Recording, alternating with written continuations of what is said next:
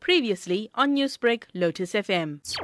This is basically what, what we would term as a family caregiver, as you say. And here, the primary difficulty we experience or we see is that family caregivers just sometimes think they can, by themselves, take on this huge task of caring for a loved one. And it usually becomes very difficult not to have a relieving caregiver, because not just the physical strain of caregiving, but also the emotional strain that comes on top of it is more than a normal job would be. It's not a normal eight to five. It's nothing that you can simply switch off from. Just touching on the point that you're talking about, what should one take into consideration before committing to caring for a person with a disability? I think it's really important to to realize and to admit to oneself that this is a, a massive task to take on, and to not be shy to ask for additional help, and also ideally schedule this additional help in.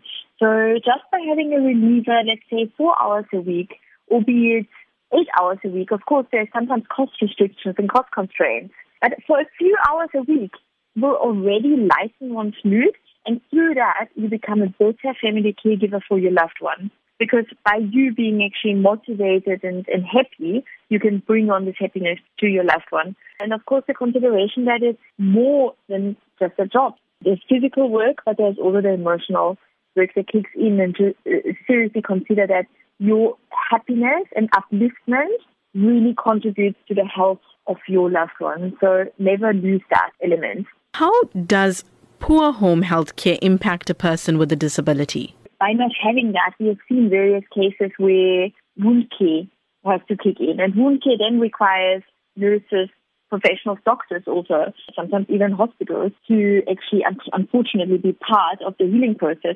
because the not trained home health care providers would have, for example, not understood very much turning and the potential wounds that come up on skin. So poor home health care can impact the patient substantially.